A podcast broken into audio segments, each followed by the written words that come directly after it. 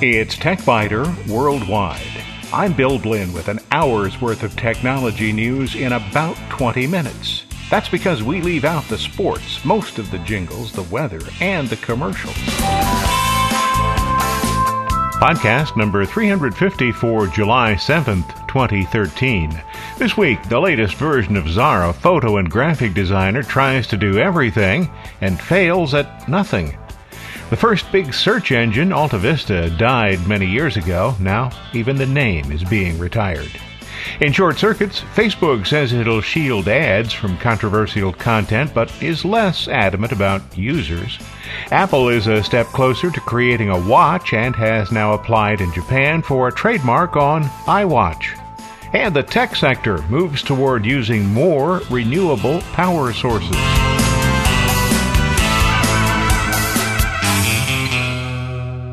Xara's graphic design software has been trying to develop a following in the United States for decades by creating an application that can be used to create and edit both vector images, think Adobe Illustrator or Corel Draw, and pixel based images, think Adobe Photoshop or PaintShop Pro. Despite a surprisingly low price, Xara Photo and Graphic Designer 9 offers a lot of powerful features. Xara uses an interface that might be called quirky because it really doesn't look like any of the competing products' interfaces. Once you figure it out, though, it makes sense and it makes the program faster to use than most of its competitors. The ability to handle both photos and vectors is a real plus for users, but it also makes the application difficult for reviewers to place in relation to other products. As a result of that, Xara Photo and Graphic Designer is sometimes just overlooked. Consider the versatility. Xara Photo and Graphic Designer can open the files you have, most of them. Now you'd expect it to be able to open JPEG and PNG files. You can open TIFF files too, but what about RAW files like CR2 or digital negatives? Well, yes. what about Photoshop PSD files? Also, yes. And the list goes on EPS, BMP, GIF, CDR, CorelDRAW files, PCX, TGA. If you have a graphic file, either a bitmap or a vector file, there's a really good chance that this application will be able to open it. So, what's new in version 9? Well, from version 7 forward, Xara's primary emphasis on each new version has been on the photographic side. Version 9 offers Photo Heal, which is like Photoshop's content aware fill. Just paint over the area that you want to remove, and the application tries to figure out what could plausibly appear there. Warning though, this feature does still need some work. But Magic Erase performs a similar task, and because it's been around since version 7, it's usually more reliable. Version 9 offers 11 new photo effects, including sepia toning, filters that apply a grunge look, and one that applies a high dynamic range or HDR look to images. You might enjoy playing with the little planet effect. It turns your photo into kind of a sphere that appears to be just hanging there. Unlike filters from companies such as Alien Skin, the Xara filters have only a single slider to control the effect. Now, for a basic on off filter such as sepia toning, that's really all you need. But this seems a little skimpy when it comes to HDR or Little Planet. These new filters are definitely not the most important new feature, but they're undoubtedly the most fun. You'll see some examples on the TechByter Worldwide website. I started with a picture of Chloe Cat, the cat who knows she's just entirely too cute for me, but seems to hang around anyway. Maybe it's because I feed her. It's just an average snapshot image, although it is a high resolution one, and the file is a CR2 RAW file. So I started with Little Planet. Definitely not a flattering look for a kitty. As much fun as this is to play with, I haven't yet found an image that works really well with it, but I'm sure I will. Probably in the next version of the application or the one after that, there will be additional controls that might allow the user to place the point of inflection and possibly to make some other modifications. So this is a good example of a feature that needs at least one more control. The filters include the Lomo look, and this is the one that makes your picture look like it was taken with a 1968 camera with a plastic lens and probably a light leak. The grunge look can be a lot of fun to play with, and the single slider control is probably adequate for this one. Another filter is called Color Splash. This is an effect that allows the user to modify specific colors within the image. In this particular case, though, the image had kind of a yellow cast, the result of using daylight color balance under tungsten light. So the color splash actually toned down that yellow color. If you like the effect that's created by converting an image to monochrome and then leaving one color intact, this would be a good tool to choose. It's also a great example of a situation in which multiple controls would be helpful. A single slider selects the color you want to retain, but there should be an accuracy slider to widen or narrow the range of selected colors, as well as a feather slider to blend the effect into the existing image. All of those would be really helpful. Or how about thermal imaging? Or maybe you could subtitle this one, You remember the 1960s, don't you? Thermal imaging modifies colors depending on the physical temperature of what's being photographed. Of course, that doesn't really happen here because the film or the digital sensor doesn't know what the temperature really was, so you just pick your own. It can create some really amazing colors. What good is an image like a picture of a cat with thermal imaging? Well, maybe no good at all. Or maybe it's exactly what you're looking for to make a point. That's the thing about artistic endeavors. Art isn't designed to be pleasing or pretty necessarily. It can be, but it doesn't have to be. It is intended to make us think. So if you find an image that works well with this filter's approach, hey, go for it. I saved two that I really like until last. There's Pencil Sketch. This is one of an impressionistic type of effect. And both of these work for me with the image of the cat. Sometimes you can tell more about a subject when there's less detail, and that's well represented by the pencil sketch image. And there's one called local minimum. This is an effect that allows modifications on both horizontal and vertical axes. The result can range from being barely visible to way overboard. I think I managed to get the settings just about right for a kind of pointillist type effect. Xara Photo and Graphic Designer adds better typeface support in this version. In fact, it's improved by adding access to a lot of new typefaces from the Google Font Library. You can browse, preview, and install more than 600 typefaces that are included in Google Fonts. The application also includes an easier method to change colors in elements that have been constructed from many parts. Just drop a new color onto the group and tell the application which color it's intended to replace. And it's now possible to apply color corrections to limited areas of a photograph by first painting on a mask or by using the lasso tool or the marquee tool.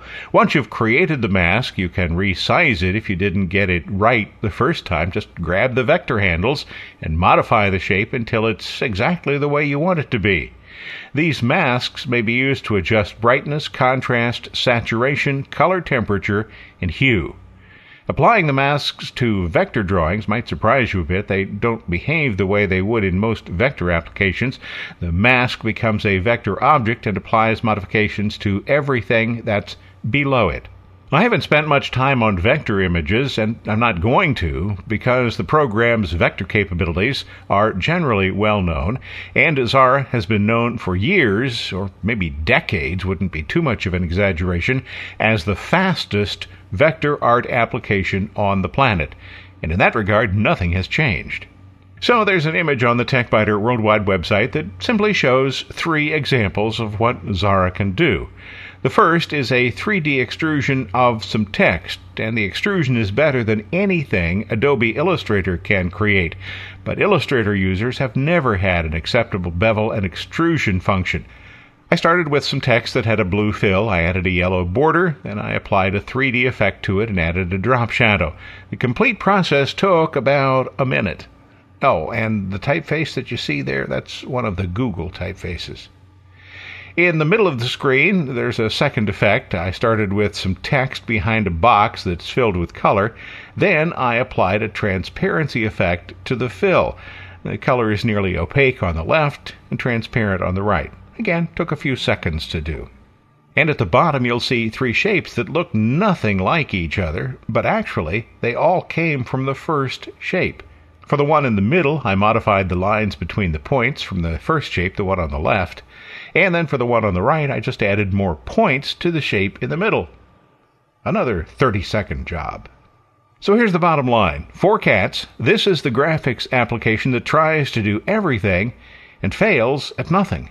Xara Photo and Graphic Designer doesn't have all the power of Adobe Illustrator or all the features of Adobe Photoshop, so it can't always do what those large and expensive applications do. But its ability to handle both Illustrator like vectors and Photoshop like illustrations, particularly when combined with its price, makes the application an appealing choice for those who need to do work with both media types. For more information, visit the Xara website and you'll find a link to it from the TechByter Worldwide website.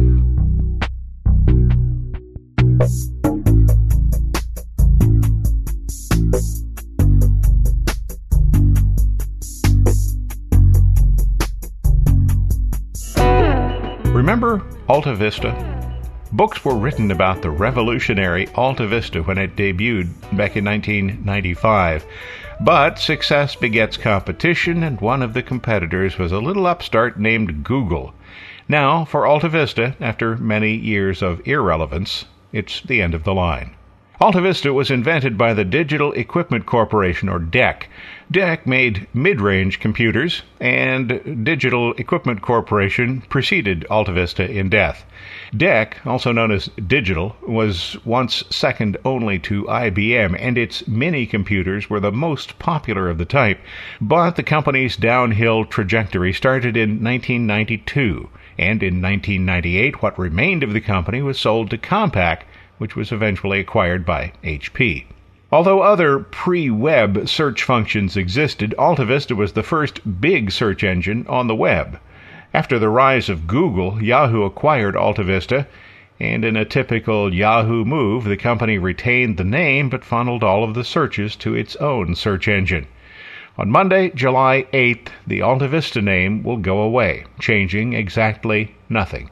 But ignoring this was not something I could do because AltaVista was such an important part of the web's early success. DEC even made versions of AltaVista available for installation on PCs to provide the same kind of search functionality for users' locally stored files. Other search functions were available when AltaVista launched, but DEC's new offering had a fast, multi threaded website crawler known as Scooter. Scooter could index more sites than were believed to exist at the time. The number of sites has increased substantially since then, of course. AltaVista processed about 2.5 million search requests per day in 1995, an unheard of number at that time. Now compare that to the number of search requests that Google sees every day now, more than 5 billion. When Google came along in 1998, it quickly became the largest and most popular search engine, and despite efforts by Microsoft and others, little has happened to change that in the intervening 15 years. Take a look at the TechByter Worldwide website and you'll see a couple of images of AltaVista, one image as it appeared in 1999 and one as it appears today, just the AltaVista name on the Yahoo search engine. AltaVista had hoped to raise $300 million in an initial public offering or IPO scheduled for December 1999. But by that time, you may remember the internet bubble had begun to implode. As late as 2002, AltaVista tried again to become relevant, but the efforts ultimately failed. So, goodbye, my old friend. Goodbye, AltaVista.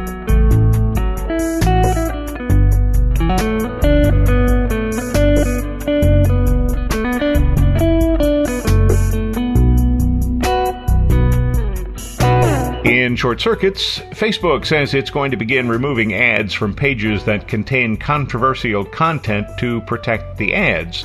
Our goal, Facebook posted on its blog, is to both preserve the freedoms of sharing on Facebook, but also protect people and brands from certain types of content.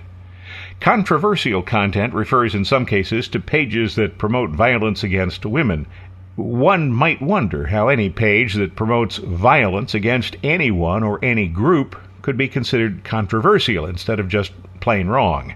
Facebook says it already has review and removal policies in place for content that's against their terms, but that it recognizes the need to do more.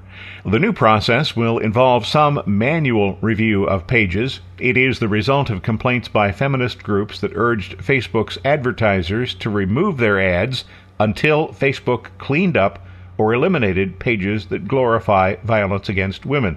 The groups sent more than 5,000 messages to advertisers and collectively made more than 50,000 posts on Twitter.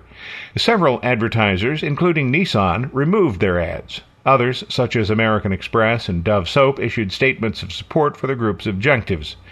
The move by Facebook might be seen as more of a counter tactic than an effort to comply with the group's demands. If ads are removed from the offensive or controversial pages, then the feminist groups won't be able to complain to the advertisers because there won't be any.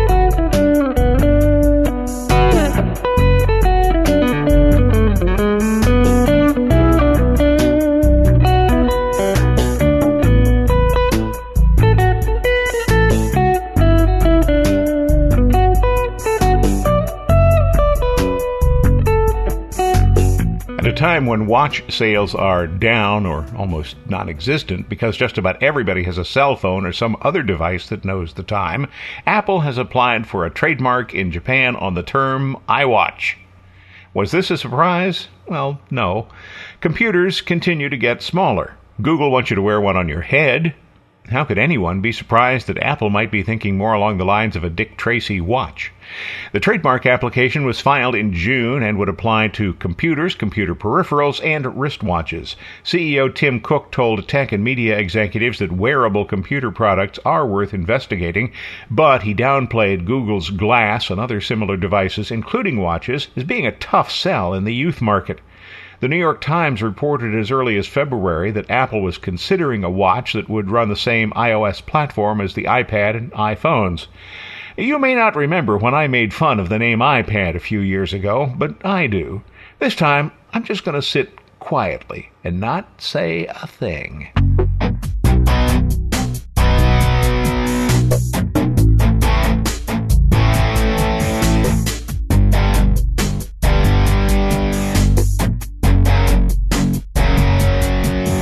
Good news this week from the tech sector regarding sustainable energy sources. Apple says it will build a solar farm to power its Reno data center. One computer doesn't use a lot of electricity, of course, but hundreds or thousands of computers in data centers do. And these centers are owned by Apple, Amazon, Google, and lots of other big players. They use enormous amounts of power, and the air conditioning systems designed to make the computers happy can belch huge amounts of hot air out into the environment.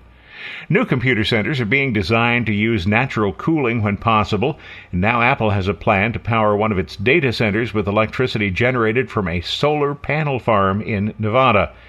Now, if solar power can be functional in often cloudy Ohio, and I'm often seeing new homes being built with solar arrays on the roof, then it certainly should work in Nevada. Apple will build an 18 megawatt solar electric plant in northern Nevada. The facility will power a data center that will be located east of Reno. Apple announced plans to build a data center last year, and now NV Energy has filed forms with the Public Utilities Commission to construct the power plant. Approval could take several months. Apple says that all of its data centers are powered entirely by renewable energy. This is the first phase of a solar power plant that will eventually cover 140 acres and will generate more than 40 million kilowatt hours of renewable power. What does that mean to the environment? Well, for some reason, Apple doesn't compare the impact to that caused by traditional power plants. Instead, the comparison was to vehicles. The new plant will reduce pollution each year by the amount of pollution created by nearly 6,500 cars and trucks. The electric industry likes to position itself as a clean energy source, even though the claims are easily disproved. Converting to solar and other renewable non polluting energy sources will begin to bring reality more in line with the electric industry's claims. And in the process, it will improve the environment and add jobs to the economy. Nevada Governor Brian Sandoval says the project will bring hundreds of jobs to the county in Nevada that has the highest unemployment rate. And to me, that sounds like a win for everybody.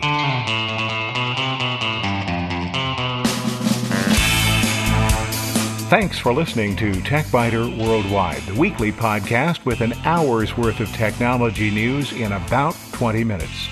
All music on TechByter Worldwide is licensed under the Creative Commons, and information about performers is on the website www.techbyter.com. I'm Bill Blinn, and if you'd like, you can also send me a message from the website. Thanks for listening. I look forward to talking with you again in a week.